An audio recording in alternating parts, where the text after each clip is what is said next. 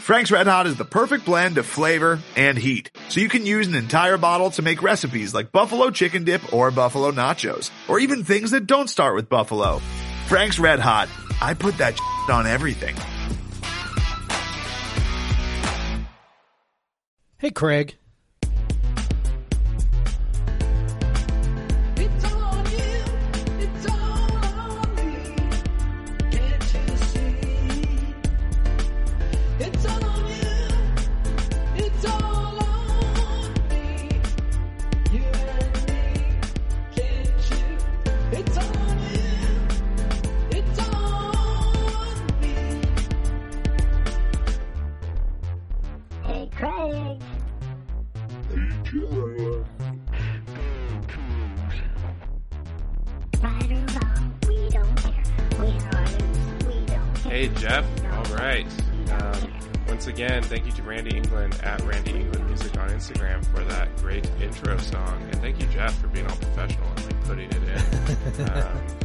Takes a lot of effort, let me tell you. Yeah, yeah. Um, but yeah, welcome to Podcast versus Everyone episode. Jeff hasn't put it on the screen. I'm gonna say 118. Is that right? Oh yeah, I'm that's that's sure. right. I forgot to look it Um, up. Hold on, I can tell you, it's episode one nineteen. I'm always one off. Uh, welcome to Podcast versus Everyone, episode 119. In case you were turning tuning in and thought you heard the same, you were listening to a repeat. No, no, this is 119. I'm Craig Powers. I'm not good at math. Well, I am actually. Yes, you um, and, and with yeah, I know I am. See, I can get away with that one because I'm like, I'm an English teacher. I suck at math, and people actually believe it. You know, and you know that no, you are really good at math, and you're not you're not going to get that one by me, there, Powers. Sorry. But yeah, with me is the English teacher Jeff Nusser. Yeah. Um, yeah. I suck at math. not really. yeah, you're all right. You're all right. Yeah. I'm all right. Two decent mathematicians here. let, let me tell you. Two above average gentlemen with numbers. Yes. That's that is that is my my life story is just uh, trying to be above average at as many things as possible. You know, greatness has eluded me on virtually every front, so just trying to be just trying to be pretty good. I think you know you can you can accomplish a lot in life just being pretty good. So that's what I'm Yeah. going for. Exactly. That's uh I've been pretty good so far and like all mediocre white men, I just got a great new job opportunity uh, just by being pretty good. Yeah, Um, so I'm really excited about that. we love that. we love that. It's awesome. yeah. yeah some someday we'll get together and we'll actually you know really celebrate it the way that uh you know the way that we should but you're uh let's see you're getting poked here pretty quick and Yeah. i got my second poke this weekend so we're we're not that far away from uh from getting together and like like you know enjoying each other's company again Cheers to to face cheers with to no COVID. masks Cheers to COVID weight gain. Um, Yeah. making me eligible for is that how you pulled it off you like Yeah. plugged in your numbers and they were like you are obese Yeah, just right on the line and uh got in. You're like, thanks, COVID. It's the first good thing you've given me. Yeah.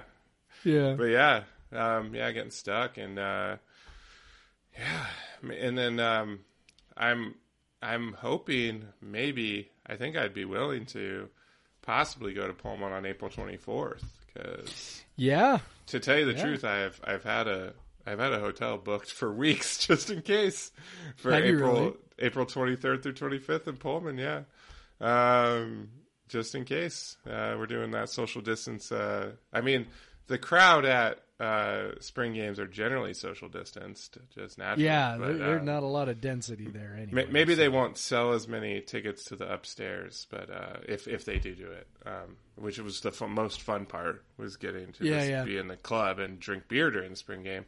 Yeah. Um, but yeah, so yeah, we got the spring schedule, man, and it is very different from what we're used to. oh my to. gosh. Yeah, Uh, that we're used to spring ball taking like six weeks, right? Like they practice two to three times a week, uh, and and they're allowed fifteen total practices, Yep. including the game. The game itself counts as a quote unquote practice, right? So um, they would do you know 15 practices, spread them out over about six weeks. Lots of you know film study time in between. Lots of time to break break stuff down, install new plays, et cetera, et cetera. This one, man, it is. Uh, it is a sprint to the finish. It's about what? About three weeks, three and a half weeks, right?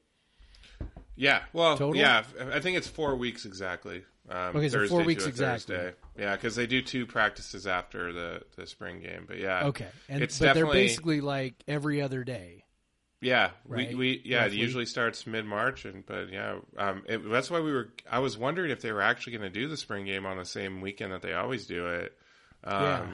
because we were we hadn't heard so long, but apparently they are, and they're just gonna gonna jam it in. I mean, true. I mean, I see why they're doing it because you have finals week right after, right after uh, that. Like Yeah. if you pushed it back, you didn't want to Yeah. have them practicing during finals week and all that. So No, no, and they can't, and they can't go past that. yeah, So, what the my only thing is like, what took them so long to start? But I think Yeah, we it's can very weird. probably we can probably guess what took them so Yeah. long to start.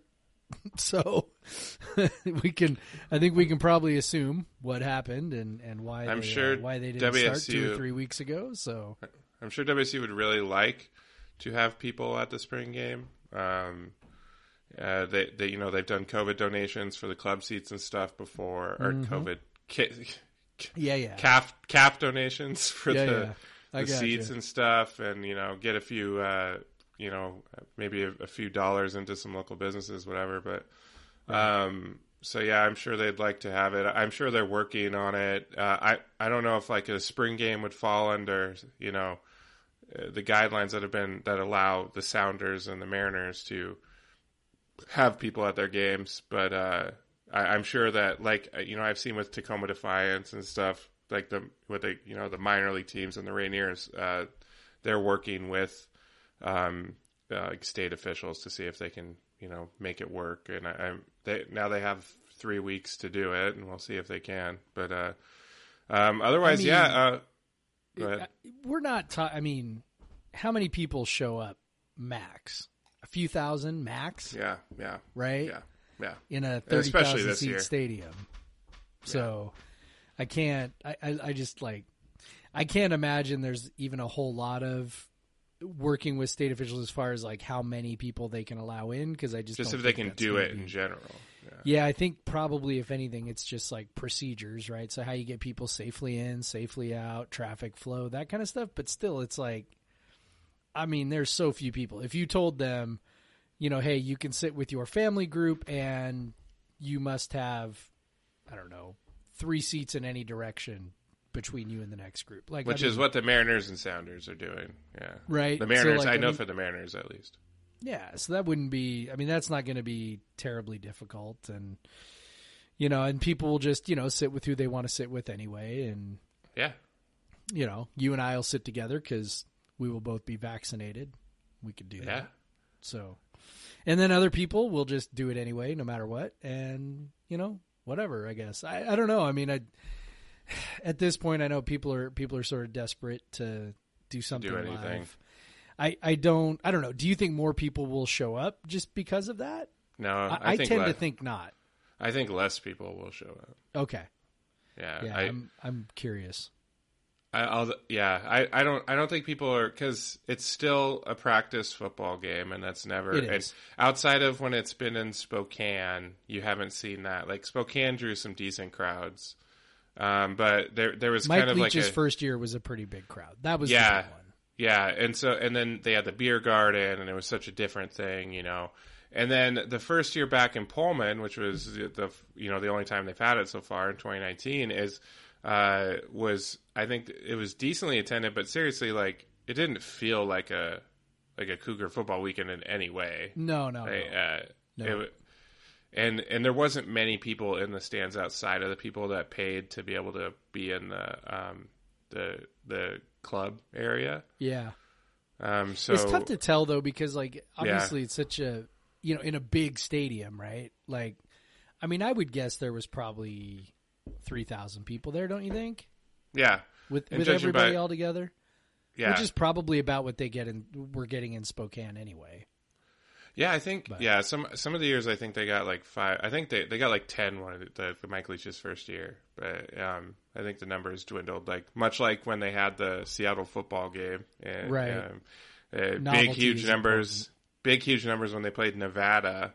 And then they, they didn't have it as many people when they played Stanford versus when they played Nevada. So Right. um, so yeah, definitely the interest uh, faded there. Um, uh, that's why they started doing Pac-12 games there because uh, they were hoping they could do some more interest, and thank God that thing is dead. Um, dead as a doornail. I do think that the the plan to have the spring game in Pullman, it's, it's one of the reasons why I really like it, is because it's it- it has the potential to grow, whereas. These other things always felt kind of gimmicky, right? I mean, Yeah.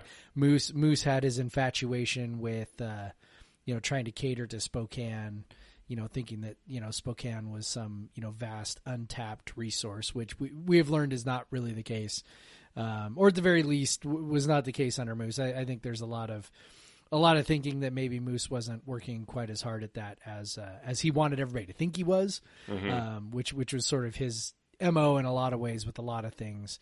Um, it seemed like, but at any rate.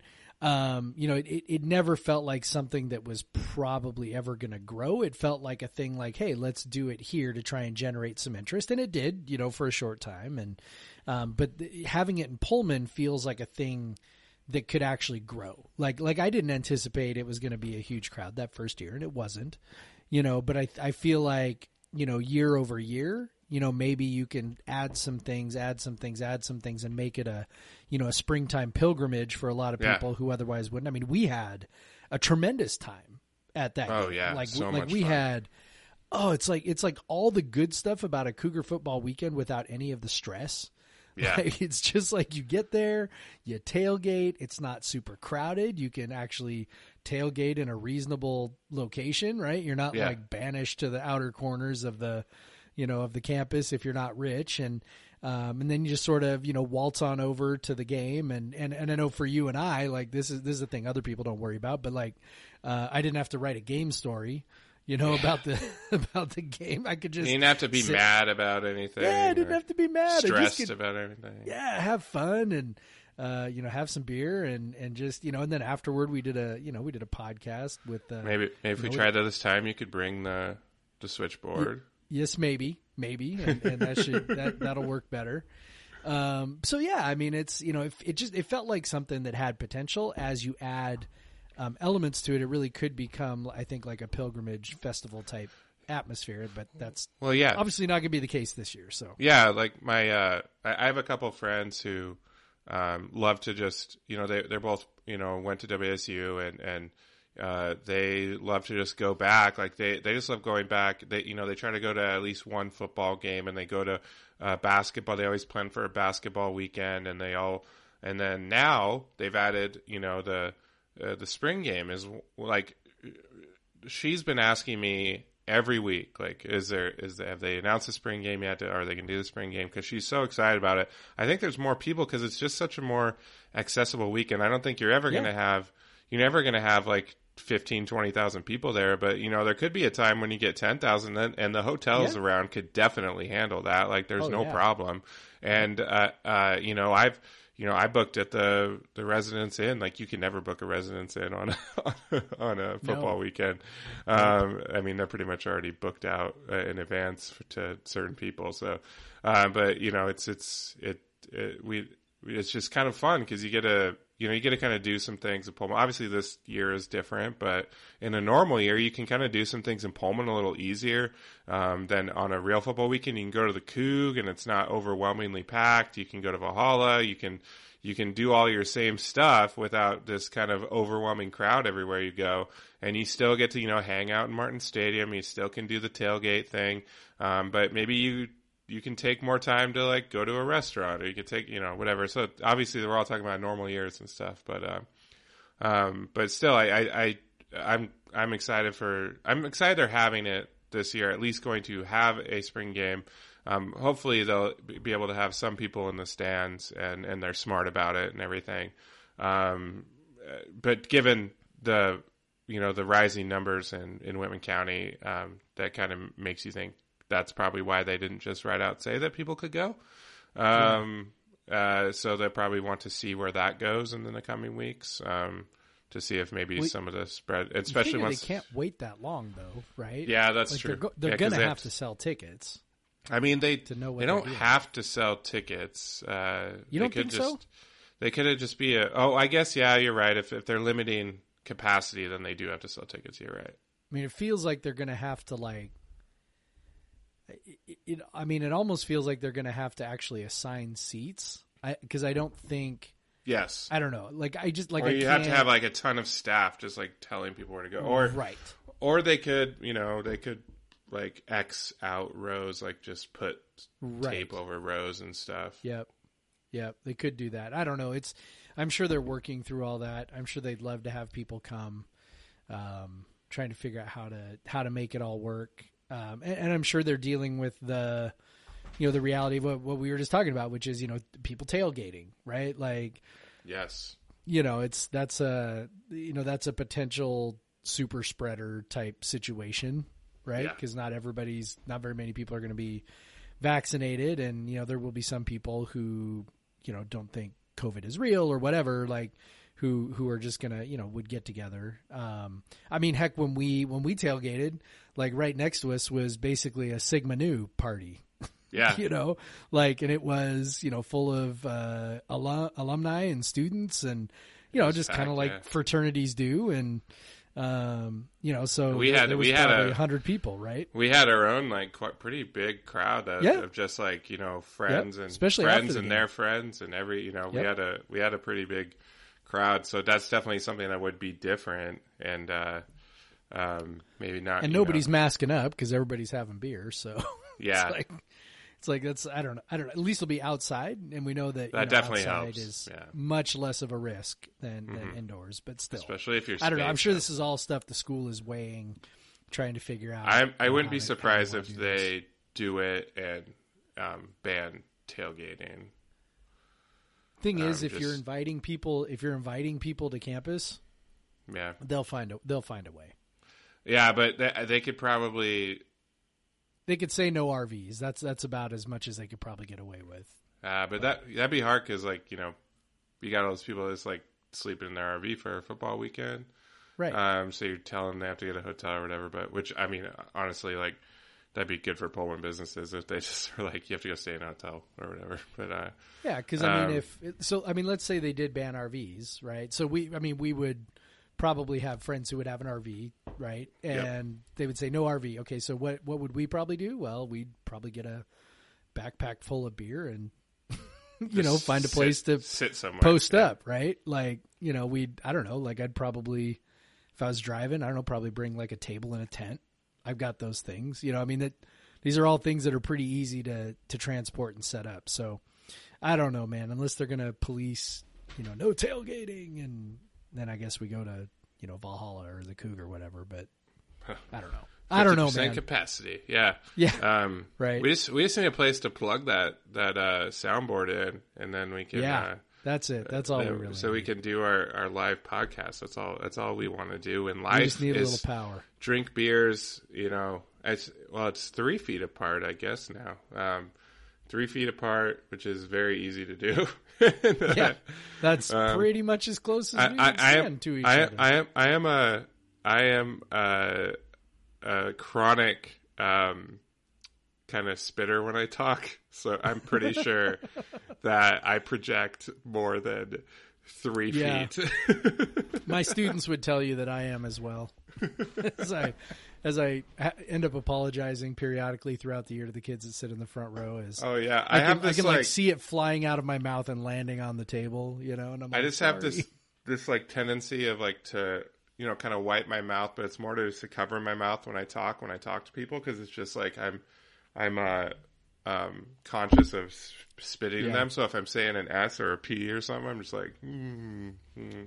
Yeah, hand over I mean, I have the curse. I have the curse that everybody who ever had braces has, because if you if you had braces, like it gets all messed up, and that's when you start. That's when you really start spitting, man. so it's because like the inside of your lips get all like, you know, there's calluses and stuff from from having braces, and so like you know, thing just doesn't work like it like it's supposed to after that. So anyway, maybe we should talk about actual football.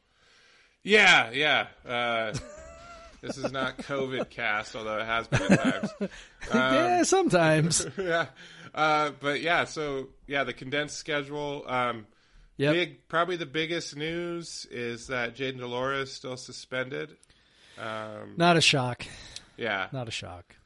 but it seemed, you know, one thing that is also important to know is that it, it doesn't seem like he's going to leave the team or anything because that's what I think you kind of worried about at the start that he would just Yes. because there was a few guys that bailed right after that and you're like okay maybe this is going to be a thing but uh, it Yep. seems that uh, you know Rolovich had positive things to say uh, about uh, how Dolores handled the situation, which of course he um, uh, a DUI situation.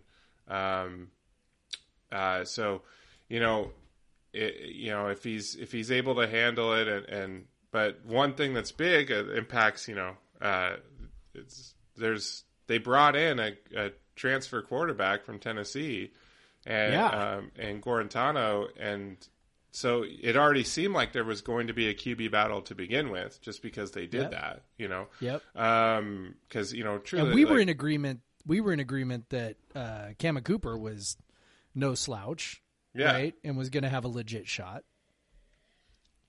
Exactly. So, um, so yeah, th- so you have three guys that um, have a shot, uh, of course, and uh, and now if if de Laura doesn't practice, uh, that's obviously going to impact his ability to start. Um, if he doesn't practice at all, um, Rolovich hasn't said whether or not he's going to practice. He says he has it in his mind, uh, but but uh, my guess is if I don't know, it's practice ends in a month, so uh, if if he's not good to go now, I I don't know if he'll have a chance. Who knows? We'll see. Um, but still, I, I, he's the one thing he would have had the advantage of over any of the guys is game time reps and, and reps in these in this offense. Uh, but now Guarantano's going to be able to catch up a little bit in that regard, and Cammon's probably going to get more first team reps than he would have gotten.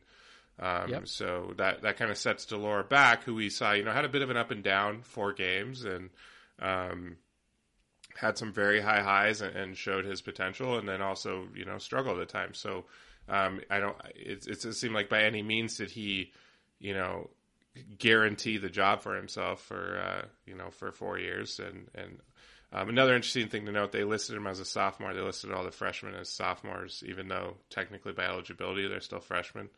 Uh, that was an interesting decision that they went with. So he's technically a, a sophomore now. Um, but uh, yeah, I, I, I'm by curious what the reasoning is behind that. Like, I guess I don't know. like, that's that struck. Did that strike you as, as super weird? Because it struck me as weird. Yeah, and it's I've I've been thinking about it a lot with the basketball too. Like if they're going to Like basketball, I, I see that one Because a they- little bit because Yeah. they played a full season, Yeah. more or less. yeah, you know, yeah, football played four damn games. four games. Yeah, it's it. I don't know. barely- maybe if we like, just call them a sophomore, I- and then I when they're know a about- senior, they'll get off the book sooner. I mean, I don't know. Seriously, I don't know about you, but sometimes I forget that they played at all, and then I'll be reminded of it, and I'll be like, "Oh yeah, we had football games this year, like in the last like few months. Like that was crazy." like, and then you know, of course, there was a, the other teams that played like almost full seasons or whatever. But um, yeah, they played four games, uh, but obviously, still by eligibility, they're all freshmen technically. Um, and they can still take redshirt years and you know all that, and still you know so uh, everyone basically redshirted, you know, because obviously we have Jahad Woods is back and, and he'll be a super senior, and there's a lot of other guys like that, um, Renard Bell and, and other guys. So, uh, yeah, so we had a few um, few guys that didn't show up on the roster. Uh, Hank Pladson, um, Lucas Bacon, uh, who played quite a bit last year, um, Yeah, but start started all four games. yeah. So weird. Still, I know he started every game and then would play. Uh, but he But- he started he, he started all four games, caught five passes for forty seven yards. That's Yeah. not uh, particularly for an offense that does not rotate receivers. Yeah, He was basically not- playing the whole game. Yeah. So, I, yeah. Not uh I, you know, good for him. It, my get my guess on that one is he was a walk on. yeah, My guess is he was not scholarshiped. And so it was like, yeah, Good. moving on. yeah. Go see if he can find a scholarship somewhere else to play. Yeah, and you know, more power to him. Uh, you know, frankly, I, you know, at the risk of sounding overly harsh, I don't, uh, I don't, I don't think Lucas Bacon was in line to start any more games this year. I guess I'll just put it that way. So, Yeah. And then uh, Pat Nunn, uh, who sat out for COVID reasons uh, yeah, already, Ugh, and then, such a bummer on that one. yeah. Um, so unless, seemed- unless he's just still opted Still. out for COVID, yeah, I mean, just is I mean, possible, I, guess. if you if you thought it was dangerous then, I don't see why you wouldn't just suddenly think right? I don't want to test it now. So, um, Right. and then Jimmy Price, who uh, was a transfer, uh, a JC transfer who redshirted Leach's last season, um, but didn't uh, see any playing time last in the four games. So maybe that was a something where it's like, hey, you're you're not in our plans, so maybe go try Yeah. to find someplace else to play. entirely possible and you know with uh you know with that extra year of eligibility lots of you know basically lots of guys coming back anyway so Yeah. yeah you know and that's that's a guy who you know was a JUCO guy so I mean he you know he went up through went went up the hard way right to get to Wazoo and uh you know it- it's it's you know I, I think that uh a lot of people just underestimate the, the the commitment that it takes. And, and if you if you haven't ever really spent a lot of time around college football players in particular, um, you know, I, it, it, it's not to say that other sports are you know easier or anything like that, but but football takes a unique toll on people's uh, bodies and brains, and you know, at some point, uh, it's one of the reasons why it's pretty rare to see walk-ons that are like fourth or fifth year guys. Yeah. because it's just it, is just so it's just it's so much. And you take so much physical abuse and and you and you're expected to be like everybody else but without any of the real benefits right? You never play in a game. You- you're not on scholarship. It's just it's really really really tough. And so that's why sometimes you see these you know sometimes these these guys who are seniors uh, just sort of like kind of drop off. Because it's like man if i'm if i'm not going to play you know what's the what's the upside here? Yeah. you know getting my brain beat in you know however many times a week uh, to to show up on Saturday. And look when you're a freshman or a sophomore and you've still got dreams of big time college football like there's there's definitely a novelty aspect to that. And guys will put up with that for a couple of years. But man it's it's pretty rare that someone will put up with that for three or four years and there may also be injury situations here too you know you never really know sometimes when guys get to that point, um, you know, maybe they've got a, a nagging injury. They're a guy who doesn't play and very much, and so you you sort of quietly move them onto the you know the medical list, and and they they're still on scholarship, but you know they uh, you know they're not on the roster anymore because they're not on the team anymore. So anyway, we never really know with these things for sure. Yeah, and obviously, you know, with Pladson, um, we were talking before. I'm not sure if he was on scholarship, so that could have been a thing where he didn't get a scholarship, and so he bailed. Mm-hmm. And uh, Julian Ripley's an interesting one. He was a freshman offensive lineman, um, big dude. Uh, you know, majoring in mechanical engineering. That's interesting. um, Yeah, so too uh, many of those. must be a smart dude as well, uh, who's good at math. Um, you know, better at math than us. Uh, so um, interesting there. I don't know what happened there. Um, uh, he's from that Rancho Cucamonga uh, area, so uh, Yep. that's a popular place um, for the Cougs. Uh, so Yep. yeah, uh, th- so those are the guys that, that are on the roster. Um, you know, some explainable things, and then Julian Ripley's probably the only one that you know I'm curious, more curious about. But uh, um, so yeah, um, football wise, you know, I, I don't look at any of the guys that are on the roster and be like, ah, we're fucked. Like, you know, I, I like, I, I, I, you know, this is not like, well, we've already had some, you know, we've already had some players. Um, so yeah, I guess we got to talk about you know the, the elephant in the room. There is that um, Aiden Hector has entered the transfer portal. Um, it's Yeah. possible that that was a, a nudge uh, to the portal.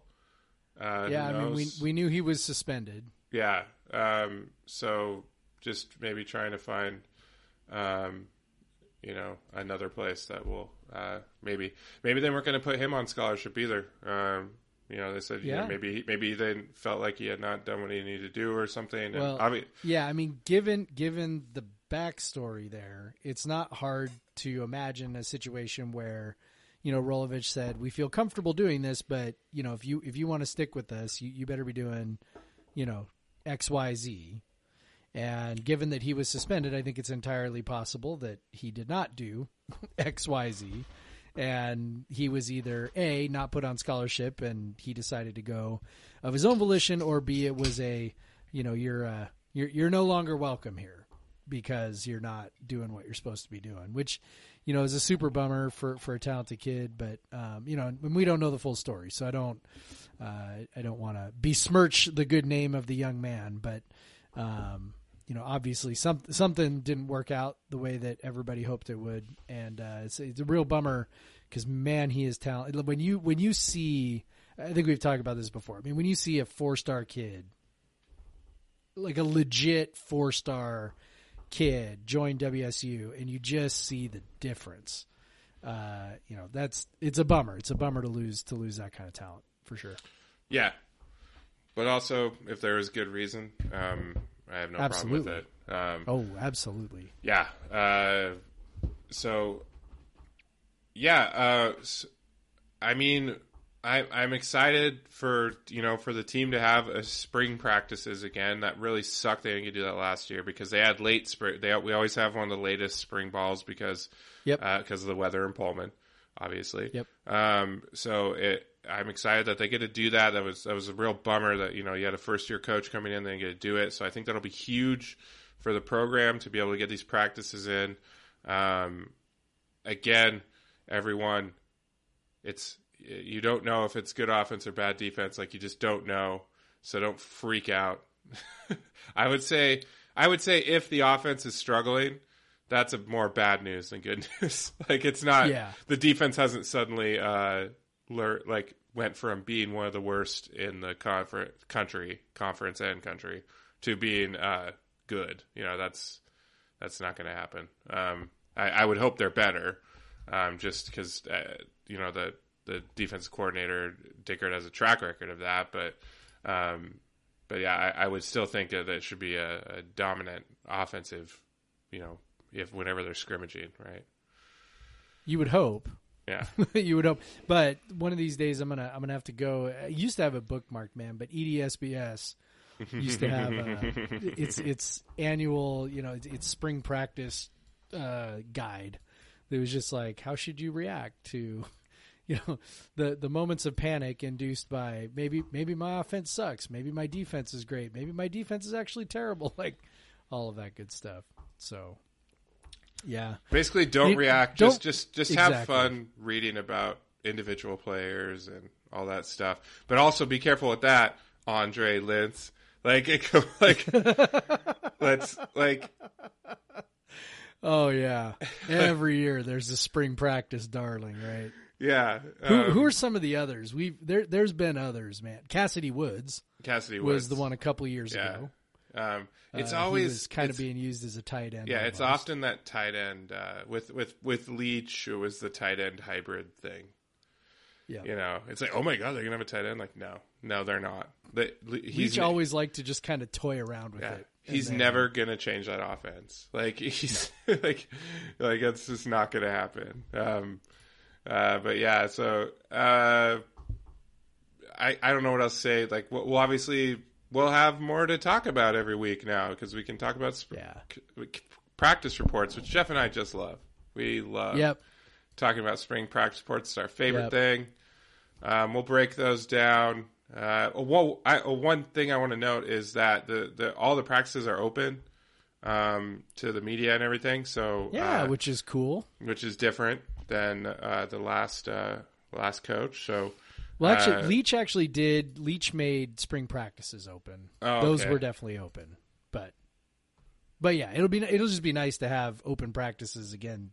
Something you know to be able to report on that. I, I mean, look, that should be as good of a clue, by the way, as any as to how uh, sort of significant these practices are. You know, so Yeah. if you're you know if you're a fan who's hanging on every report from spring practice, I, I implore you to not do that. I assure you that the coaches are not doing that.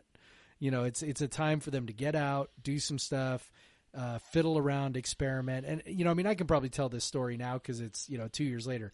But you know, I mean, I got to go to sp- a spring practice, and I got to sit in on a QB meeting with Leach and all of his quarterbacks, and um, it was super cool and, and just like like one of the neatest things. My my only regret about it, by the way, is I never actually wrote a story from it because it just kind of like I put it off, and then things happened, and Yeah, then all of a sudden Leach was gone, and Yeah. then it was just like oh crap, you know. But you know, at that meeting, at that, you know, one of the things they were doing is they were putting in, you know, a couple new plays, and one of them was a quarterback power run, which I think we can agree we never, ever, ever, ever saw under Mike Leach, right? No. But they were they were installing a power run. Well, why? Because Gage Gubrud was in that room and go. Gage Gubrud happened to be, you know, six foot three or whatever, and two hundred and thirty pounds. And they were and- also recruiting Jayden de Laura, so yeah, and he's built like a built like a running back. Yeah. you know, so Gubrud, absolutely, it made it made sense to have that in your playbook. You know, in case he wins the job, right? So here's, it, you know, it turns out Anthony Gordon wins the job. Anthony Gordon ain't is running. never, ever, ever, ever going to run quarterback power no. and that's it you know so uh, it, it's it, it really is a time for experimentation for refining for setting expectations um, for for teaching fundamentals you know i mean when you know the practice i went to there was a lot of you know leach was super involved with with working on fundamentals with receivers uh, in terms of releases and things like that. Like like that that's just that's really where the emphasis is. Um, you know if there was any sort of you know competitive disadvantage to to have a you know like to or competitive advantage to keeping it secret they obviously keep it secret like they do everything else. But it's it's not. It's just not. So take it for what it is it might be cool to to learn about some guys and um, you know see how some guys are fitting in and and uh, you know don't don't read too much into anything because every year there's like we said there there are storylines that you know you're like oh wow this might happen. And then I swear to God Leach used to do it just to like mess with people. Like I might use a tight end this year. Everybody else better prepare for that. And of course Well, one thing happened, that'll be so. one thing that'll be interesting to watch in the spring game is they they kind of ran like not a not a full uh, run and shoot last year. Uh, I think partially because they had to throw it together, you know, and so they just took the the most athletic kid and like let him kind of run this uh, more of a almost a pistol, uh, you know, zone read offense, and um, and obviously they they implemented they put that into their offense in Hawaii, but it seemed like it was way more of that than than it maybe his ideal would be. So we might see at the spring game things look a little bit different. Um, you know, Guarantano is not as mobile as Jayden de Laura. Um, he he's not like immobile, but uh, he's not you know the runner that de Laura is, and and obviously Cooper is not either. He's you know he's a guy that could move outside the pocket, but he's not a guy that's going to be you know picking up chunks in the ground. But um, so it'll be interesting to see um, you know that and uh, yeah, uh, spring ball. Um, I'm, I'm I'm just excited because I was I was getting kind of worried about content for our podcast, Jeff. Um, but uh, now we have spring ball, and there's always something man yeah, and There is all like we learned that the first year we did this. There is there's always something. And we, we just Always basically something. we basically stretched talking about a spring football schedule and like three roster things into forty minutes. So that's Yes, we did. that's pretty good. Um, uh, let's uh, let's um, I don't know. We still got to talk about you know we'll talk about some of the other sports. Um, uh, mix mixed bag on the weekend. Uh, some good, most bad. Um, one very good, I should say, and then uh, uh, one Eh, not so good. Um, I do want to uh, to actually queue up my music here. Just give me a second. Um, but yeah, we'll uh, we'll be we'll be right back after this message as soon as I get it up. There we go.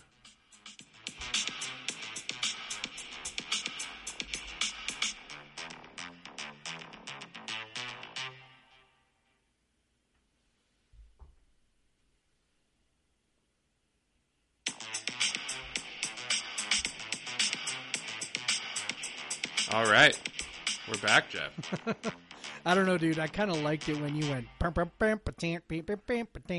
Well, we got both now. I loved that. You like you like my just just totally delaying until I because I was trying to find it on my phone again just because I I'm never prepared apparently. Um, just a total wreck over here. Uh, That's all right. And someone else hired me again. I just, we got to be on brand.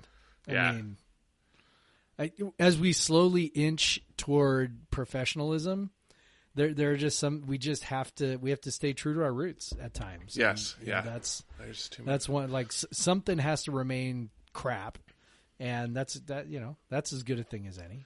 So, Oh, and and speaking of uh, being slightly more professional, I guess uh, I I meant to say this at the top, but hey, um, we want to make some shirts, and um, we'd love if anyone had any design ideas, and uh, we can talk about you know sharing the the stuff there. But uh, um, we want to make some shirts. Uh, one in particular we want to make is a GFC shirt. Um, we love GFC, uh, which of course means go fucking Cougs.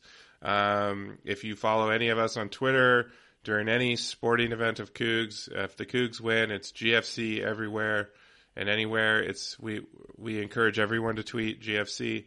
Um, but we'd love if you know if you, uh, a nice simple GFC design. If anyone anyone could uh, put that together, maybe uh, maybe with the podcast name on the back or something. Um, uh, I don't know, Jeff. Maybe CougCenter on there, or just a pod. I don't know. Maybe just a pod. I we- don't know. we- we'll figure it out. uh, we kind of we kind of have more rights to the name of the pod than the name of the website at this point. But Yeah, um, uh, so maybe just the name of the pod. But any any other ideas? If there's any uh, things like we don't care or stuff like that, um, if if you if you got any design ideas, hit us up and we'll talk about it. Um, but yeah, I mean, it worked out pretty well with the music. yes, so yeah, it worked out really well, well. go back to that one. Yeah, and so I'll, I'll I'll I'll mention this again at the top of a podcast next week. So, uh, but I just kind of forgot about it this week. I was just so excited to talk about spring ball. Um, but yeah, Jeff. Uh, I mean, what shirt are you wearing, or what are you drinking? I don't know. One one of the two. Well, okay. So I went to go get a beer for tonight, and then I remembered that my refrigerator, primary refrigerator, had gone out, and so uh, after spending a ridiculous amount of money on a new refrigerator, well, all of our all of our stuff. So basically, what we had to do is we have two refri- like a lot of people, we got two refrigerators, uh, one refrigerator for beverages and sort of overflow food. Well, the the um, old refrigerator for beverages and overflow food suddenly became the primary refrigerator, which meant that the drinks had to go.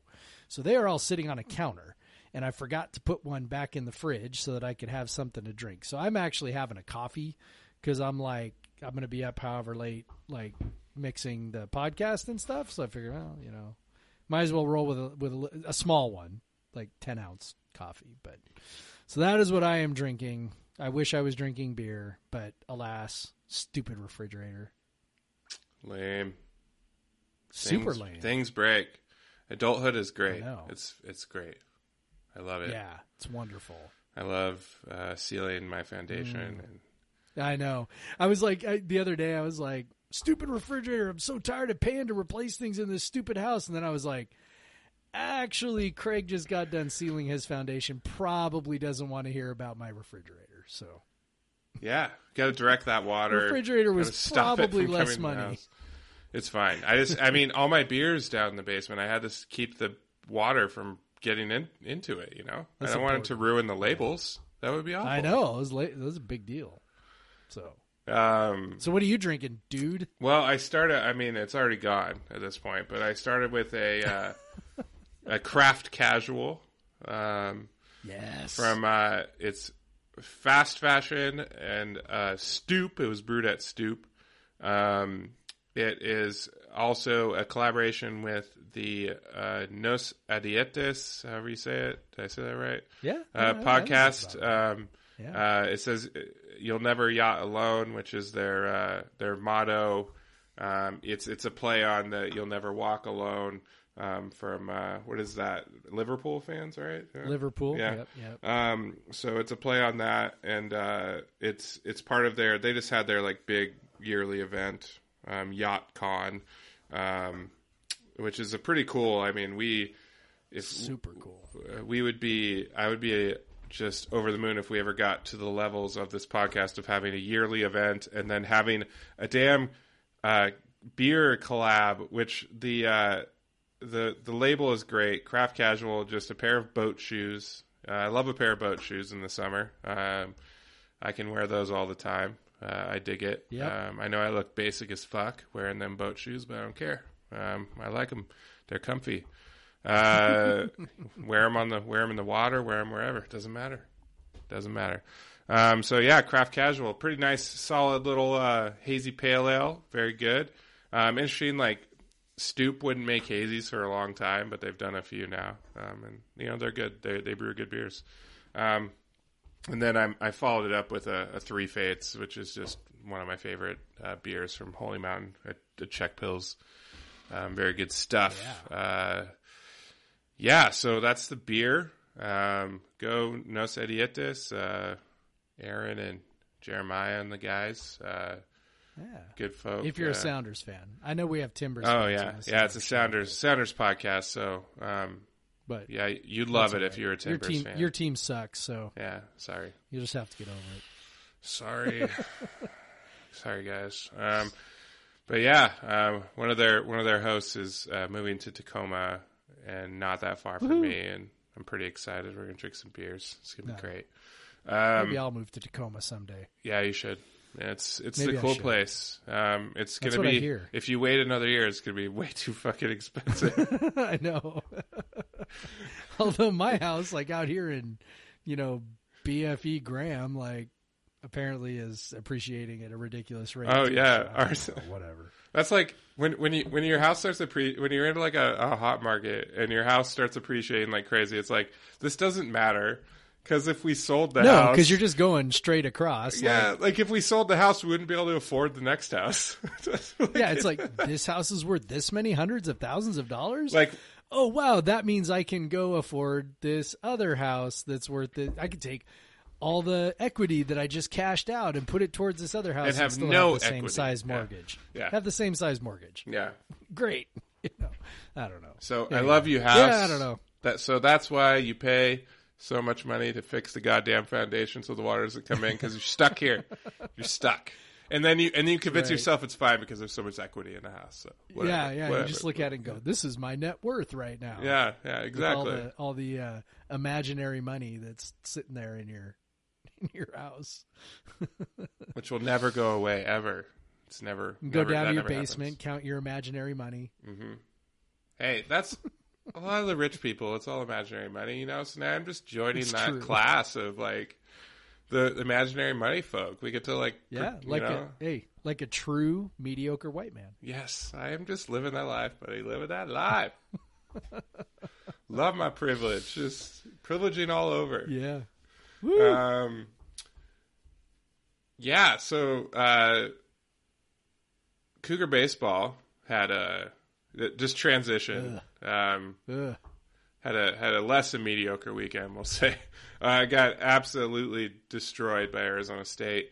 Uh, Kyle Manzardo didn't really play. He had a, like a pinch hit or pinch hit a, once or twice, I think. A pinch hit and, and luckily got a walk Yeah. to keep his uh, Drew a walk. to get his uh, uh, on base streak uh, to a record level. So he's now set the WSU record for on base uh, consecutive games reaching base. So that's pretty cool.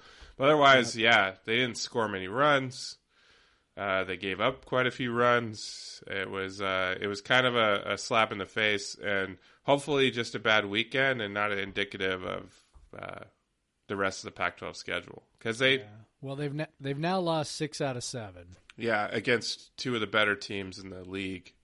Yeah. um, two of the better programs, you know, uh, recently in the league, and so it's uh, uh, it's a t- definitely was a tough start um, to do both of those on the road, uh, but uh, Yep.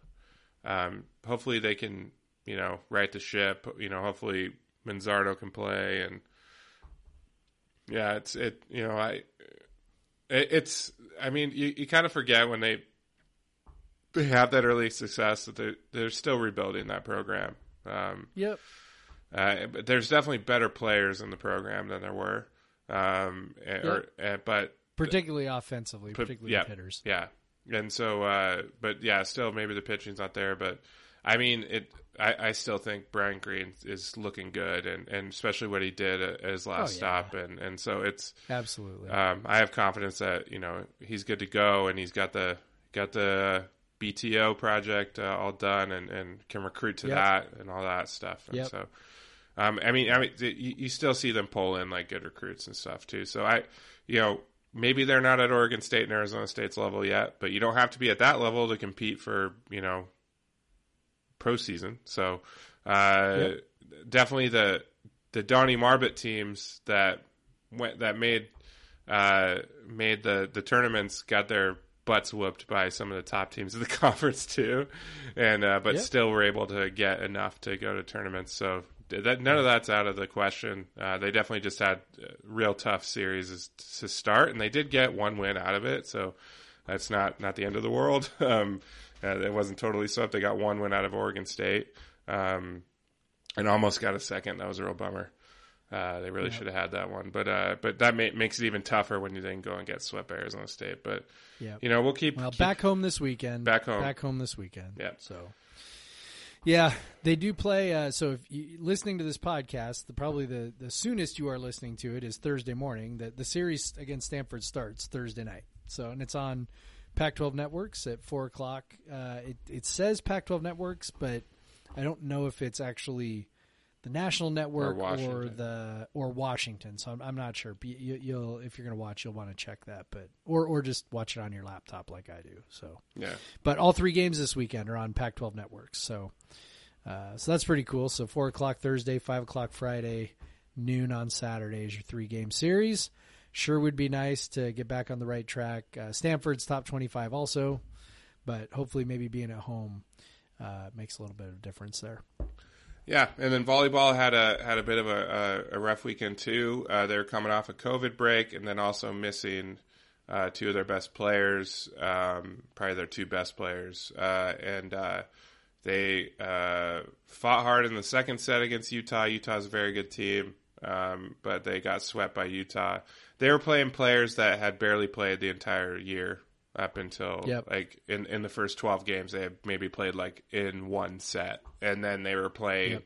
you know you had a freshman who had barely played and she lead, led them in kills and their their hit percentage was awful. And like it, it really and then like you know they they weren't playing the defenses normally play and it just wasn't it wasn't ideal. Um uh, like that Pia Timmer was out. She's just uh she's all over the place. Like she um it, it talk about their offense, uh, you know, hitting percentage. You take her out and, and you see the drop, and um, and even she's a she's a person that sets, a person that does everything. So uh, that that was that sucked because it kind of d- dealt like a devastating blow to their chances at the Pac-12 championship. Uh, Yeah, and they're down to their last two games. yeah, and so they would matches. basically need Oregon. They would need to sweep. and Oregon and Washington would need- each need to lose. I think both games actually, maybe. It, I, it Uh, just depend on percentages.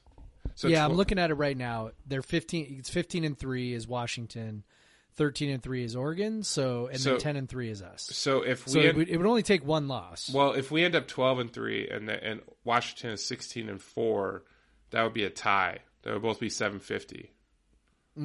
That's true. Um, Yeah. Oregon, You're right. If they lose one, then yeah. If we're twelve and three and they're uh, fourteen and four, then twelve and three wins. Uh, Yep. I think UW to to to tie them, we would need to beat Arizona twice, and then UW would need to uh, win one, lose one. Um, Cal is bad, so Yep.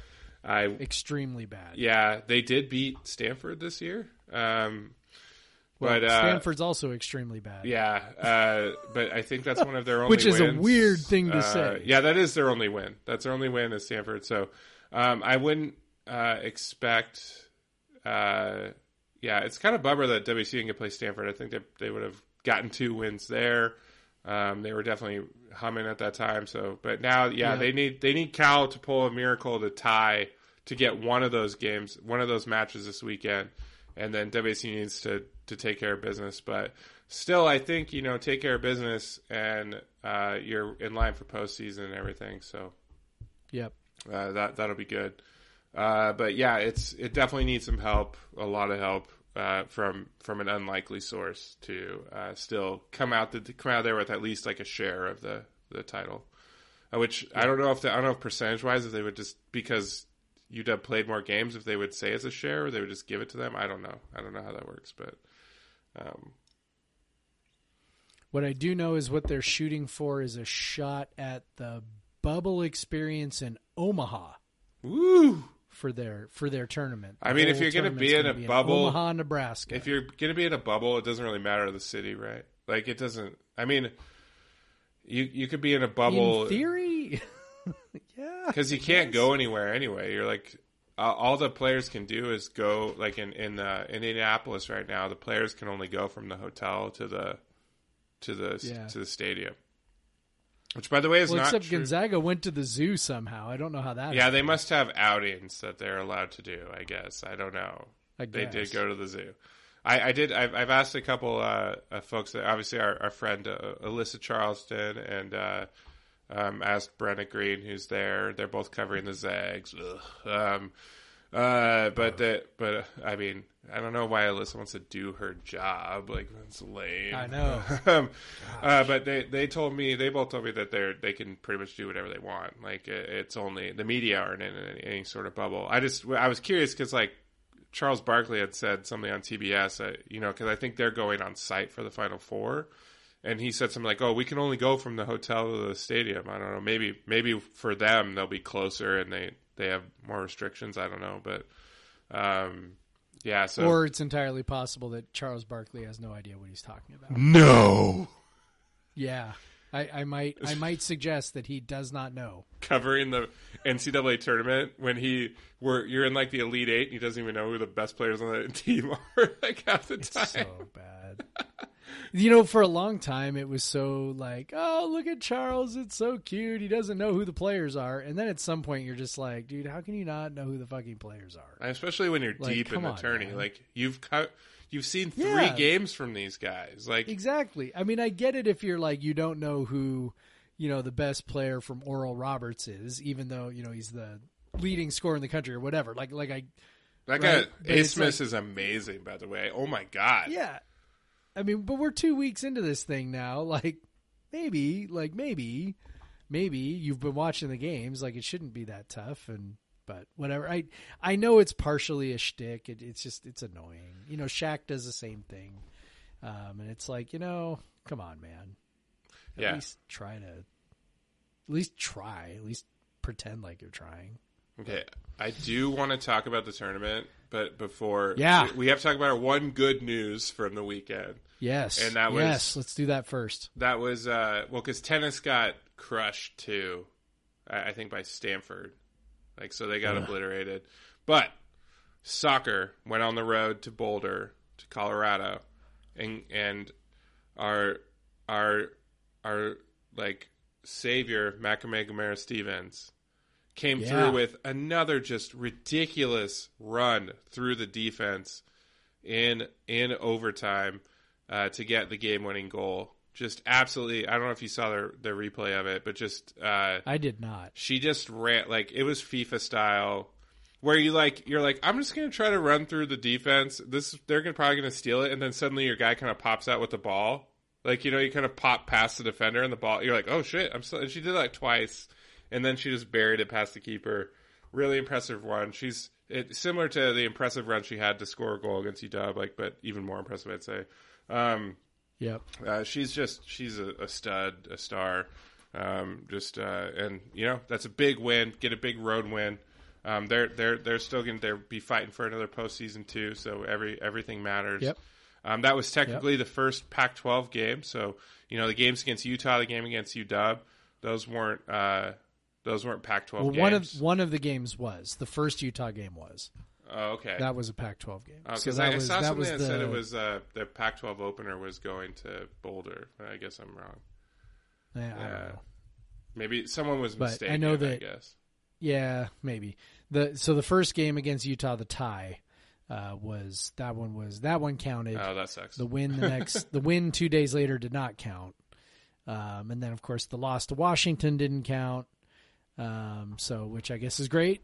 I mean, After that, if they're if they're trying to make a, a postseason, all of them matter equally. Honestly, Correct. Yeah, th- Correct. and that's really that, this program isn't. I mean, obviously, we want to win the conference title, and that's going to be a goal from now to eternity for WSU soccer. yep, Um, but uh, but I mean, the, the the baseline now is go to the postseason, and and and that there's only five games left. yep. So we only got getting, five left. getting that Colorado one was massive because Yep. you know they're they're kind of a middle of the road team. They're not a great team. You don't Yep. want to lose to them. Um, so they got they got they have the uh, they have a tough one this weekend. Um, uh, Very tough. on Friday. Big uh, game. Pac-12 Washington um, going at UCLA where they've won before uh, recently. Yep. Um, and UCLA lost They their last game. scared. Um, so uh, UCLA lost to Arizona State their last game, so they're, they're not they're not unbeatable. Um, but they are five and one in conference. They've already played six conference games, while WSU has played two. Uh, but uh, UCLA has played six, um, and they've won five of them, no ties, and uh, Yeah, so that'll be a that'll be a big one. Um, that'll definitely be probably their biggest test this season so far. Um, yep. So it should be fun. It also appears, by the way, it also appears that they are doing standings on points per game yeah, and not overall points. So we are currently in fourth place yeah. Two with our one zero and one record. yeah, yeah. So take that, you dub. We're actually ahead of UW. Yeah, because there's three, one, and They're two. only at one point eight points per game.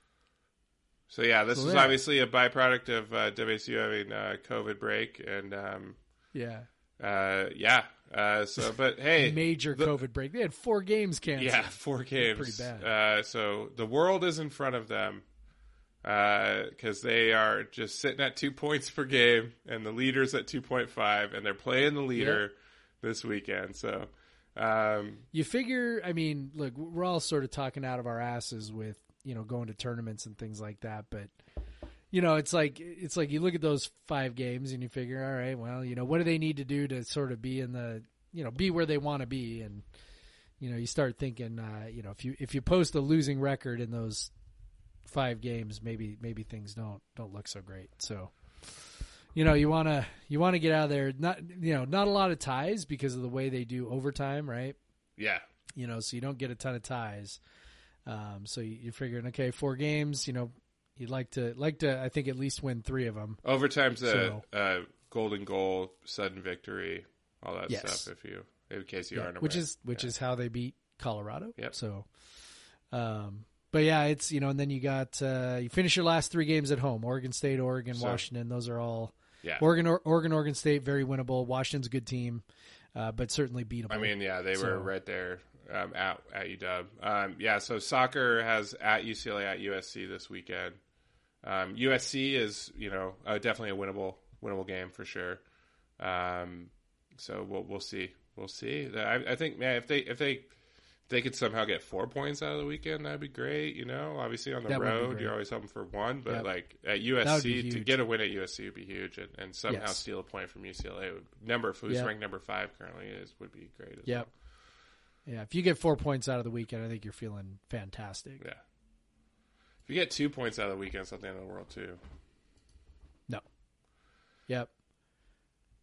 Yeah. So soccer. Um. Soccer talk. Yeah. I love I love talking about soccer standings in particular. It's like I, I love the point system. It's like just weird It's as thrilling. hell. Yeah. It's it's great. Yeah.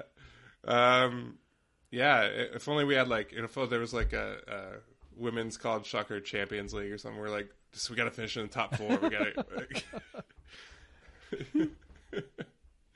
yeah, but um, so yeah, soccer. But yeah, I, I don't know. We can't we can't like leave without talking about you know the tourney. We love the tourney. Um, that's all. That's all I've been doing in my life for the past few you know few days, just watching. Uh, today just felt been empty, great. empty, empty. So I will say Did this is probably it's got to be the first season ever that both the WSU men and WSU women beat a Final Four team in Has the regular season. It has to be. has to be. So the women beat Arizona, who behind Aari McDonald uh, went to the Final Four um, this weekend, and then uh, or you know a couple days ago, and then uh, uh, obviously UCLA from the first four to the Final Four, as they like to say. Um, Yeah, you know, second team to do that. upset Michigan.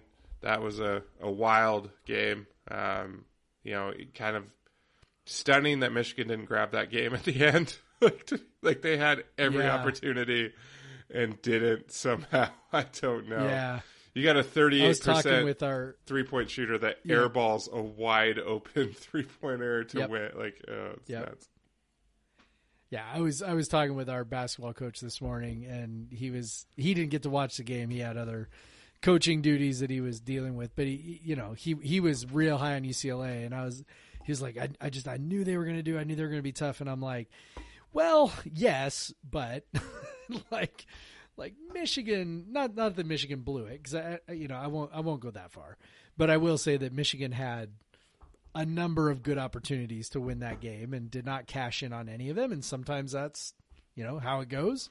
And, you know, UCLA was the beneficiary of both, you know, some excellent uh, game planning and some super tough play and also some, some good fortune. You know, they, they were, you know, this close to losing to Michigan State and never making it into the actual tournament. And then, you know, they they they were a, a wide open, a couple of wide open three pointers away from losing to Michigan too. So, you know, that's how the tournament goes, man.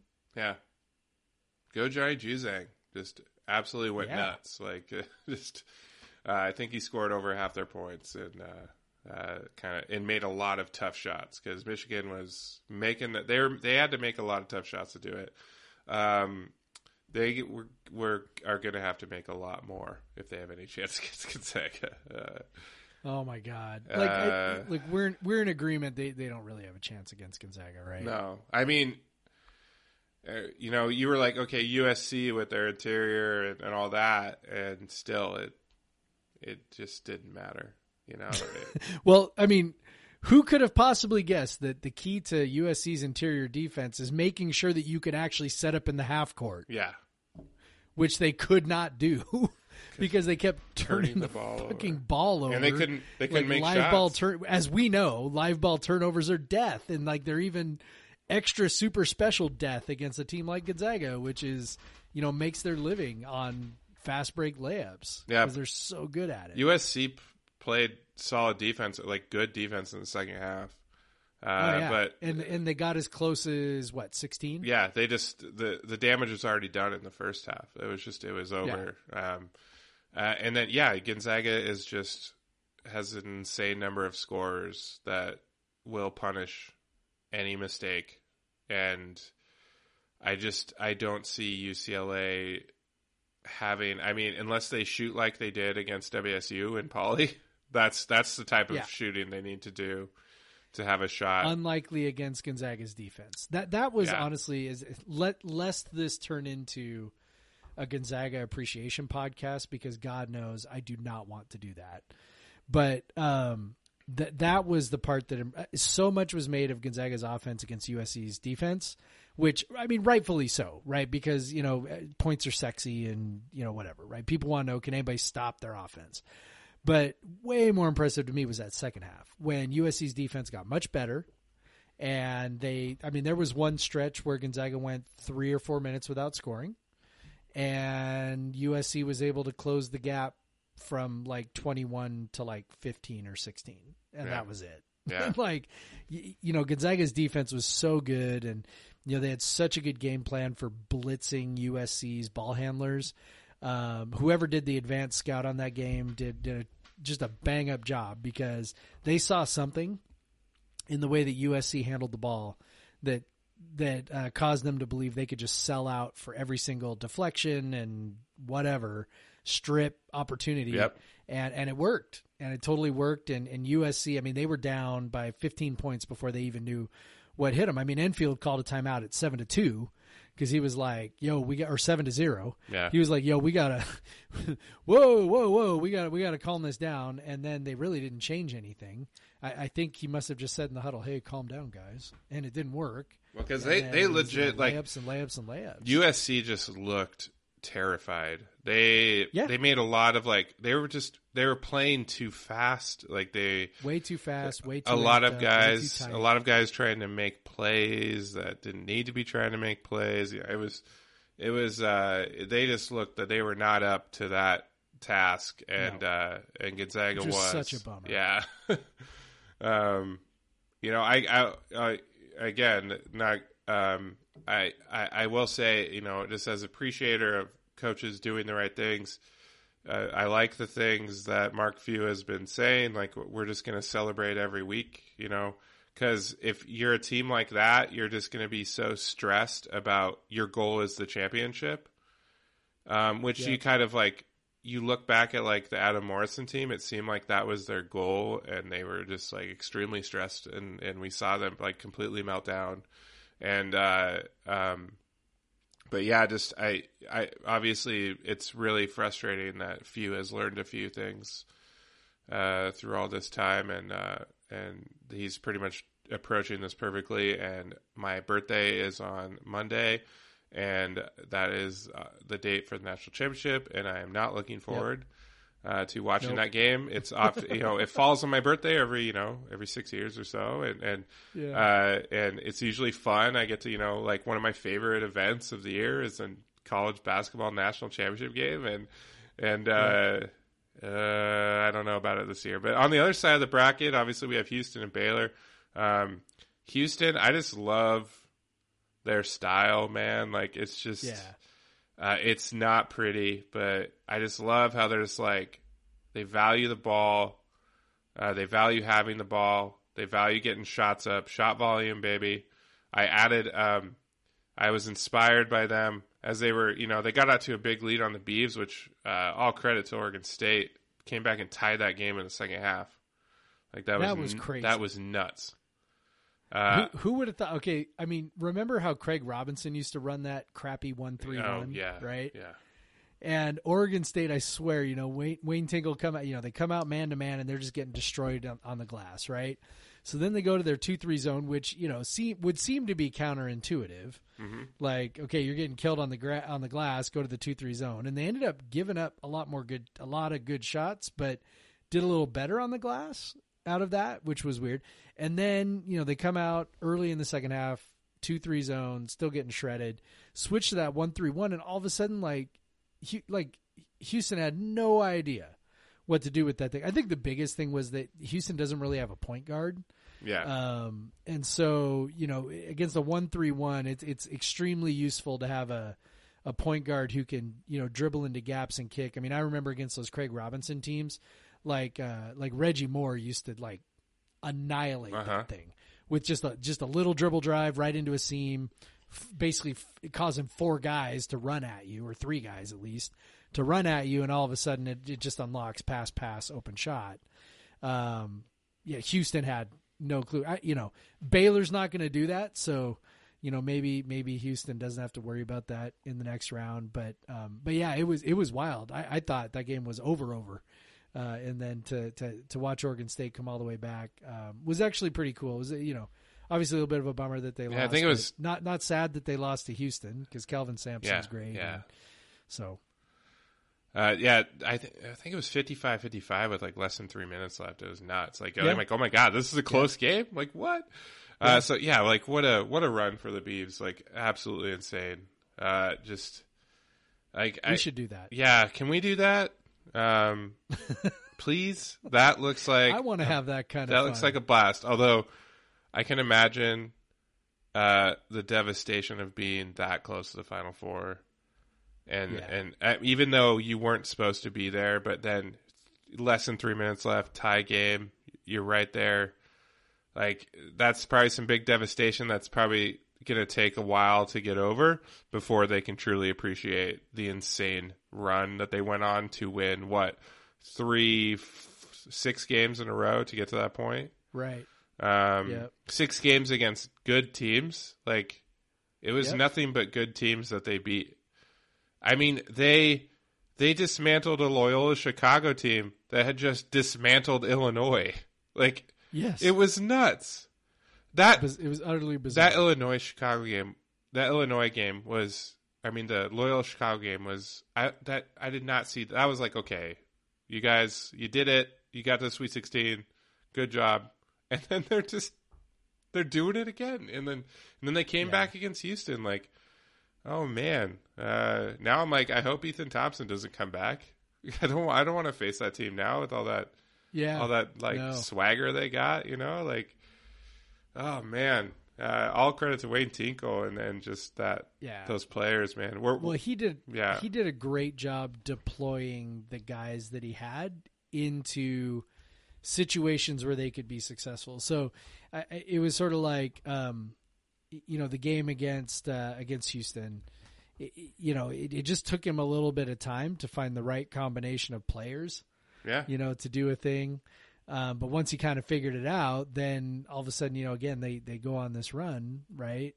And uh, you know, I think it was a seventeen to three run that finally erased the gap altogether.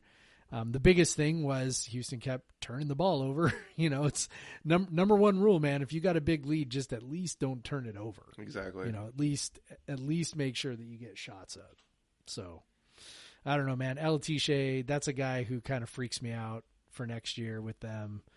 Um, you know Calloo's a really nice steady player you know floor spacer kind of guy. Um, definitely I, I don't know. Hopefully ethan thompson decides he's ready to go uh, go be a professional somewhere. So yeah, that'd be good. I'd be okay with that.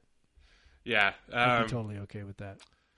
yeah. Uh, and- Jarod Lucas real good player too. They, oh they just, man, they they got they got some nice players and they uh Andela same same deal. Like uh, like like they got they got some dudes. They got some dudes who can play. Um and they yeah. I, I don't know if they'll be better next year in terms of like you know I, I don't think anybody expects another elite eight run out of them but um but they will be they will certainly be a top half of the conference pick when the you know when the preseason poll comes out so. Yeah, I, absolutely, and they should be. Um, yeah uh, they deserve it Yeah. Um, what a, what a nuts run! I can't believe it. Um, yeah, I haven't actually got to watch Baylor that much this year. Even in the tournament, I haven't watched them. Ton. I've watched them. You know, I've watched a lot of the games, but it's been like bits and pieces. Yeah. Um, but that's obviously uh, that's that's the one game everyone wants to see is Baylor Gonzaga, and it, I mean, I, I think it's probably going to happen, but I, I could see Houston, and that'll be an too. absolute track meet. dude. Yeah, like, yeah. Like if, if Baylor can get back, I don't because I don't think Houston can beat Gonzaga. Um, I, I just don't think Houston's got enough offense Yeah, to do so, it. And I know, I know that they're adjusted off. They're a top ten offense technically. Mm, Um, yeah, But just watching them, the way that they generate offense, I don't, I don't see them being able to generate that kind of offense against Gonzaga. Yeah. Like I don't, not against Gonzaga's defense. Um, and then Baylor, you know, Baylor is sort of known for its defense to some degree, but actually by the metrics aren't isn't that great. Um, you know, so I, you know, they'll be able to score with. It's kind of the flip. They'll, they'll be able to score with Gonzaga. May not be able to to hold them down at all, but I don't know. We'll see. It'll definitely be interesting. Um, you know, the I- you know, I wish that like the Baylor's that like uh, Kelvin Sampson was coaching with Baylor's personnel.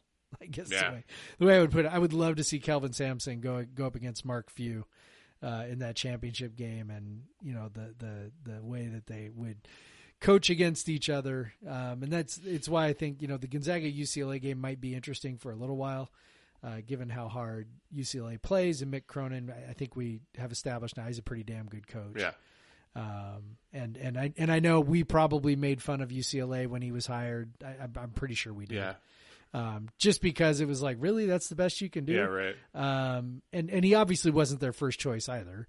So let's let's also not pretend that somehow you know Dan Guerrero knew more than we did about about it, but at the same time, you know, it's a guy who um, was just you know very really just every year just very good at Cincinnati, and you know now you know you look at him at UCLA, and you know he's doing the doing the same kind of thing, except now he's you know he's got a uh, he, he's he's got a line on better talent, not necessarily on this team, but in the future he's going to start pulling in you know some of those guys that um, you know the UCLA used to get, and they're going to fit in with a very tough, uh, tough-minded program and, and tough-minded coach, and um, yeah, it's you know it sucks because UCLA is probably going to be good again, and then we got to deal with that. But you know it's it is it is fun to watch right now, and and we are just rolling in money. We're like Scrooge McDuck diving into his into his uh you know his his coin in his basement. I mean,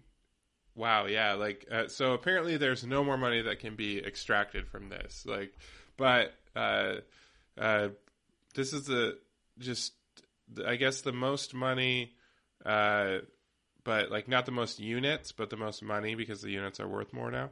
Um, that that uh, Pac-12 has ever gathered from a a, a tournament, and just, Yep. I mean, so you get you got two from Colorado, you got uh, what three from USC, uh, two two from Oregon, um, or no, three from Oregon, four from USC. I'm sorry.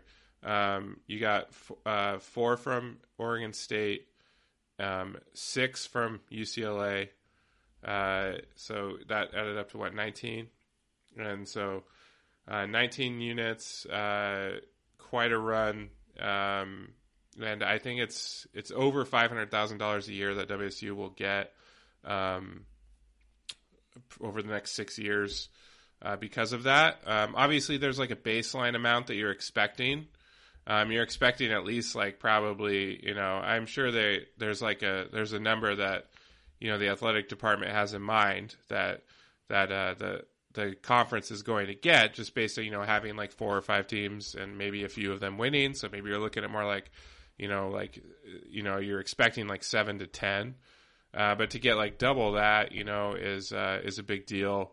Um, in in a time when WSU and all of the athletic departments need the money, so um, Yep. yeah, and WSU, It's got to be at least double what they were anticipating. yeah, I would think so. it's got to be at least yeah. double. So an extra 200, great. 250, 300 grand.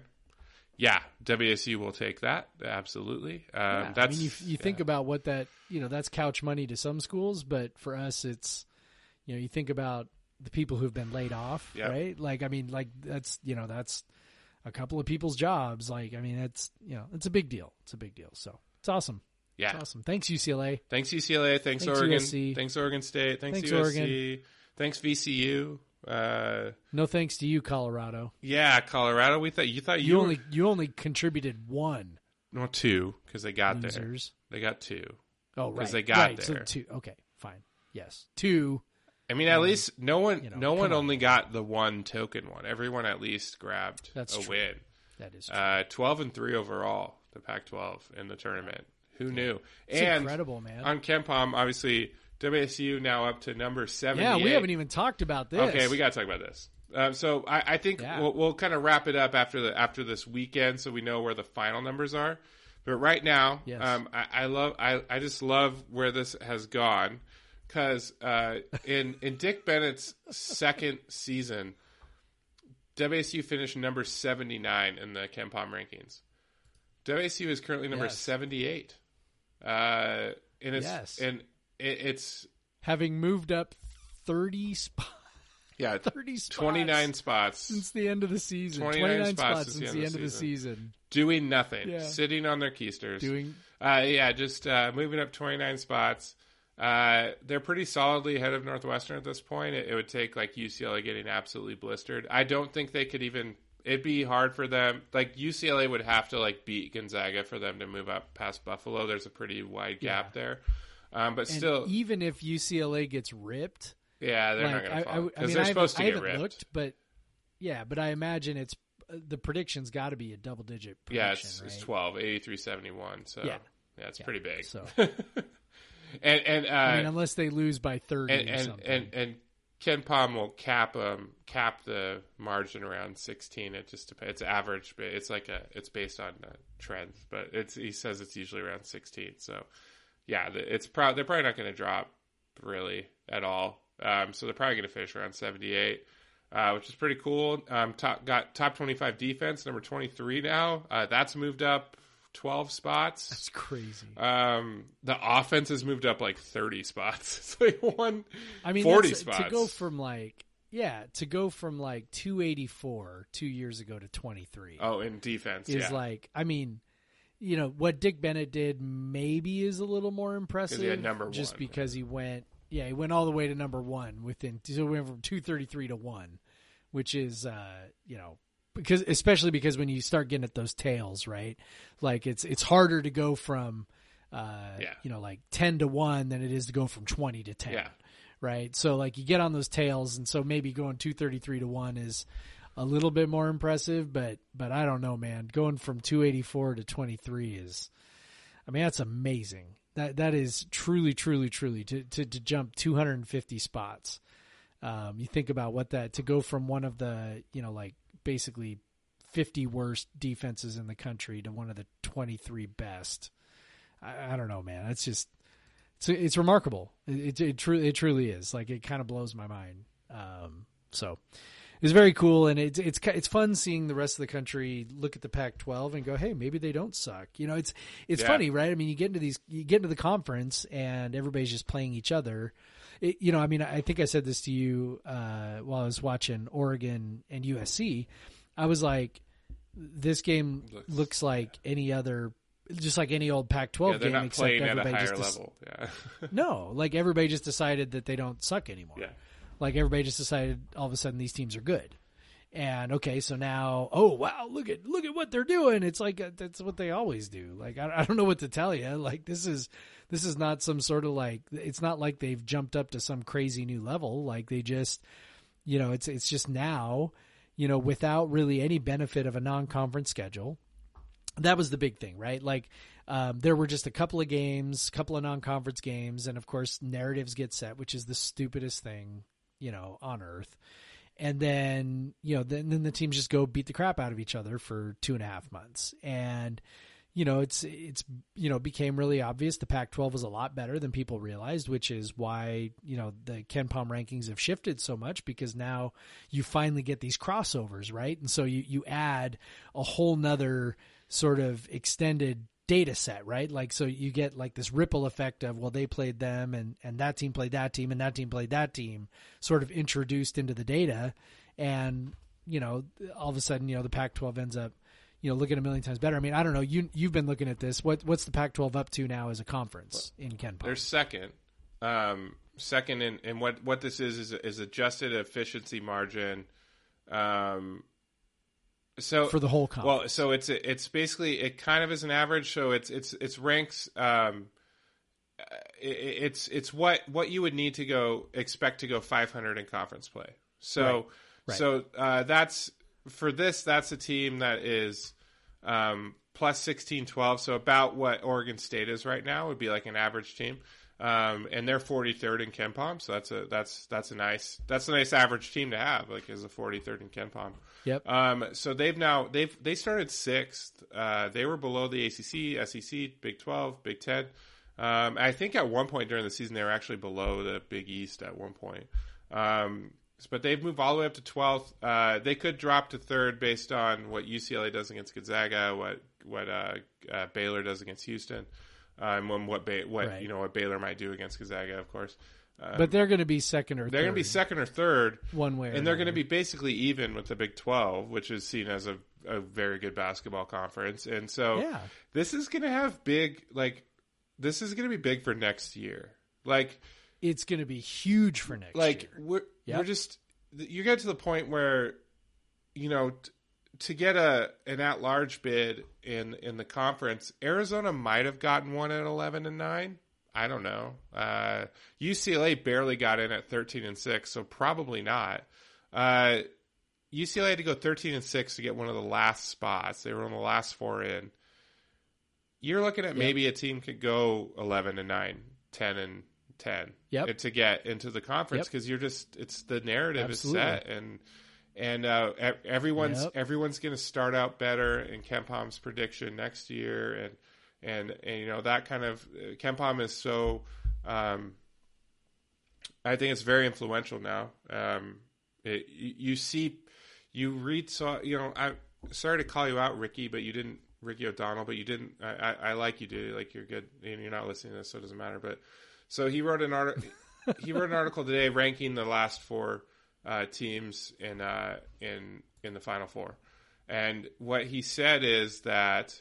Uh, like you said about Houston, he said they have the seventh best offense and the eighth best defense. And I'm like, dude, that's you got that from KenPom. Just say you got it from KenPom.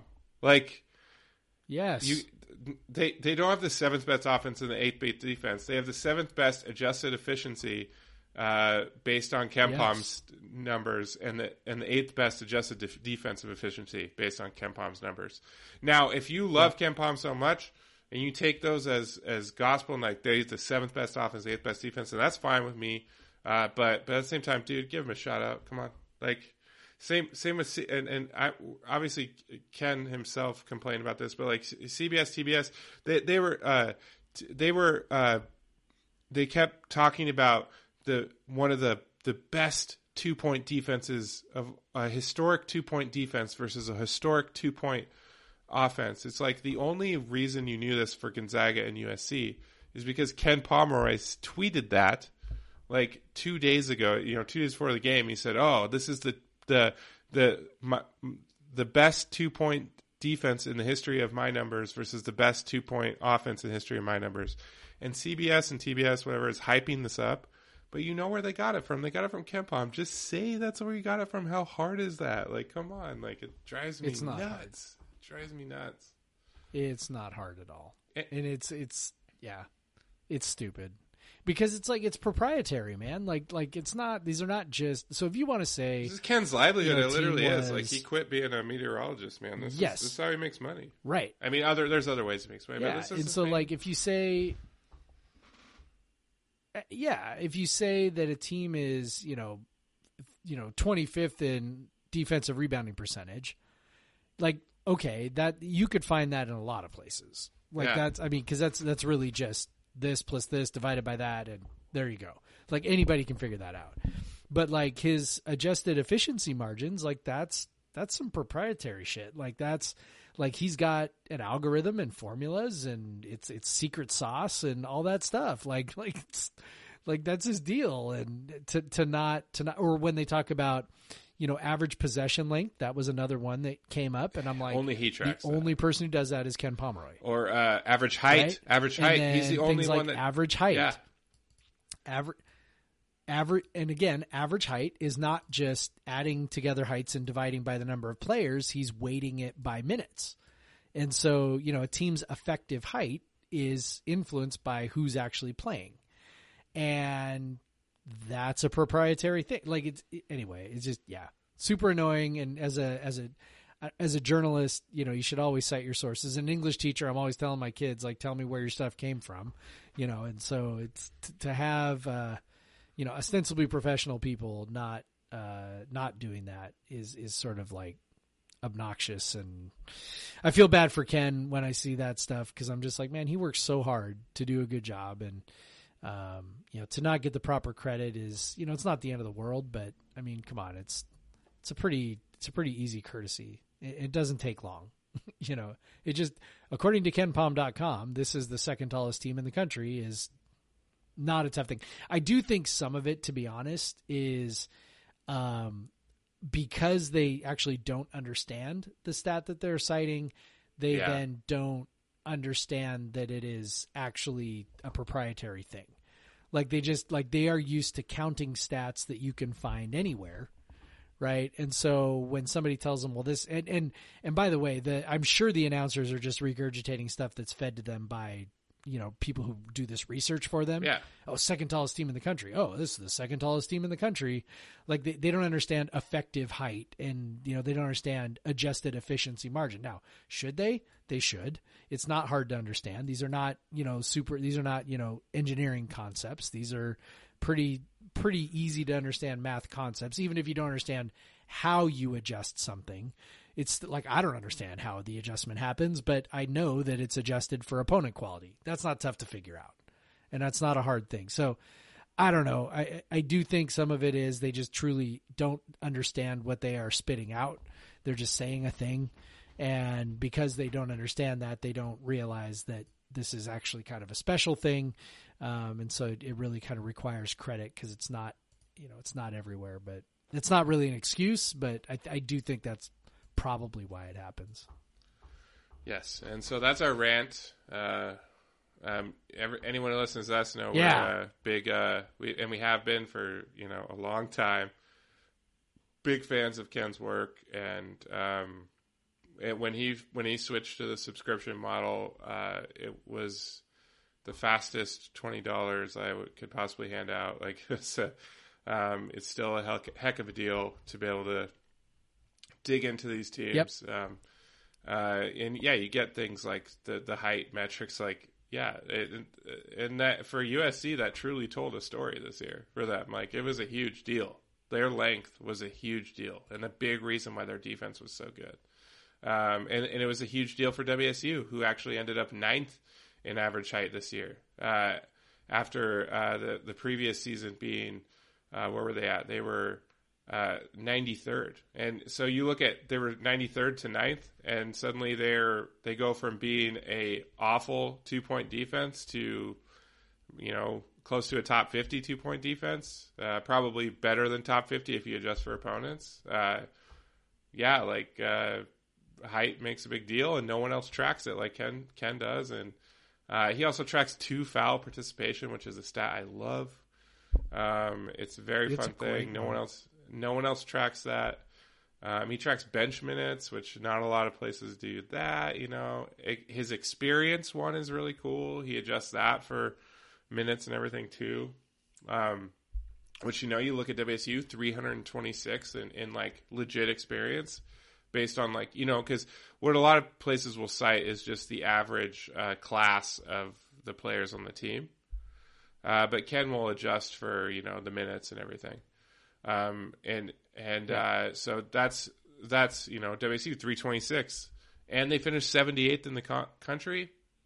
That's pretty good you know in, in adjusted efficiency margin Yep. uh, based on ken's numbers. Like that's pretty good. And and, and you know it's they're they're they're around that and other you know other numbers. They're around that on Bart uh, site. And uh, so you know I'm feeling pretty good about where they landed there. And uh, I think it can give you a lot of hope uh, eh, you know a lot of because you know people act like this is just like it, it's it's not like if it was like one Pac-12 if it was just UCLA that made a run and everyone else kind of just kind of did what you expected that would be one thing. But the fact that like so many Pac-12 teams played so well is like, yeah, maybe this conference was better than we thought.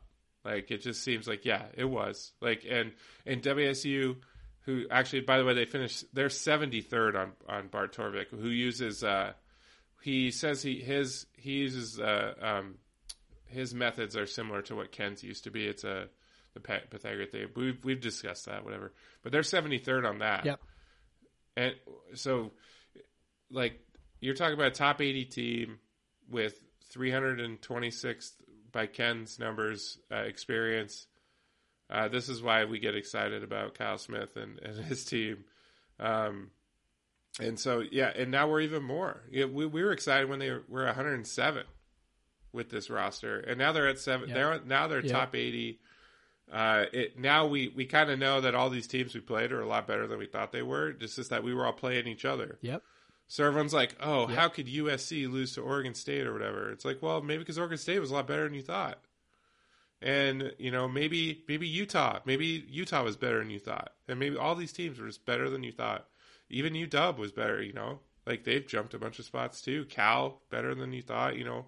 You know, that's the thing. You watch like Cal, you're like, you see guys like, um, you know, guys like uh, Bradley and uh, Andre Kelly, and you're like, these are good players. Like this team doesn't look that bad. Like Mark Fox is a pretty good coach. Like it's, it, and and and now they're you know they're kind of their numbers look more where they kind of felt when you watch them. Um, and WSU now kind of feels more like where they felt, you know, like because you're like, really, we're not that good, but now I don't know, it feels feels better now. Like and and it's justified, and, it, and it's going to be great next year. We're going to start probably in like a top seventy area. Uh, you know, top you know top top eighty. Yeah. I mean, maybe losing Bonton will hurt us, but we're going to return so much. Um, and, and it's going to be really fun to start from there and just see where they can go, potentially be a bubble, potentially get to the NCAA tournament. Uh, yeah, I'm, this is way more of a rant than I thought. Um, but yeah, this is, uh, I'm excited. Go Pac 12. Yeah. Thank you for making They'll, me feel uh, better. Yeah, yeah. We uh, we needed that. It's always good. It's like we, we we spent our time rooting for the team to keep moving up the rank, rankings without playing. It was great. It was great. So yeah, huge implications for next year because the perception of the conference is really everything. So unless they go out and you know shit their pants, you know during non-conference, which is of course always possible. Um, you know, I, I think that's sort of a whole nother. Maybe maybe we'll devote a podcast to that sometime. Sort of tackling you know college basketball's issues and maybe how to fix them. But one of the things that I, I absolutely despise is how uh, so much weight is put on games that happen in November. And it's like they, they set the narrative, and then all of a sudden that's that's it, you know. And I I mean, we joked, like I said, not joked, but like I said that, you know, the Pac-12's biggest problem this year is that they didn't have a, you know, a six thousand pound gorilla at the top. You know, they didn't have a Gonzaga or a Baylor, or, you know, somebody or a, you know, a Houston, a Michigan, whatever, sitting at the top of the conference. And and of course now we go, well, maybe they did because you know USC obviously was was really really good, but the perception was not that they had a you know a, a national title type contending team at the top. And without that, you know, and, and that gets set early on, which again I think is ridiculous. Like, you know, you're gonna you're gonna judge teams based on what happens in their first month. Like that seems like a really dumb way to, to kind of go about it. But with the way it's set up where, you know, you, you have these crossover games and then everything that happens the rest of the way is just everybody beating the crap out of each other. You know, that's this you know, it's just kind of what you get. Um, I've got some ideas for ways that they could try and try and try and change that, which which would be great. But uh, you know, nobody's ever going to listen to me. But we can we can float some ideas here when we're when we're looking to fill some fill some airtime, maybe in Yeah. June or something. in June. All right. Well, I think we're we're good now. I think we talked enough. Um, uh, I I got. Uh, I think so. Uh, Amanda, Amanda's brother is staying with us. He just got a job in town, and he hasn't got an apartment yet. So he's he's just hanging out Woo. with us until he gets an apartment. Uh, so he probably wants to go to bed. So I gotta I gotta get out of his room. Um, uh, but yeah. Uh, let um, Well, we should have you should have said that we should have had Chris on the show, man. I know. Yeah, we'll, we'll get him on. We'll get him on. Um, we'll get him on. Talk about uh, Yeah, we gotta something. do that. Um, uh, so uh, Yeah. let's. Uh, if if you want to email us any questions, comments, or T-shirt ideas, uh, podcast vs everyone at gmail.com. Uh, Jeff, or you know, you can tweet him at us. Uh, uh, my DMs are open. You can DM me stuff um, uh, at the Craig Powers, um, and then Jeff is at Pod versus Everyone. Um, uh, subscribe, please. Rate us five stars, please. Write a comment, please. Whatever, all that. Um, and yeah, go Cougs, Jeff. Jeff. Cougs, Craig. Black Lives Matter. Oh, were you drinking some coffee? Black Lives Matter. Yes. No.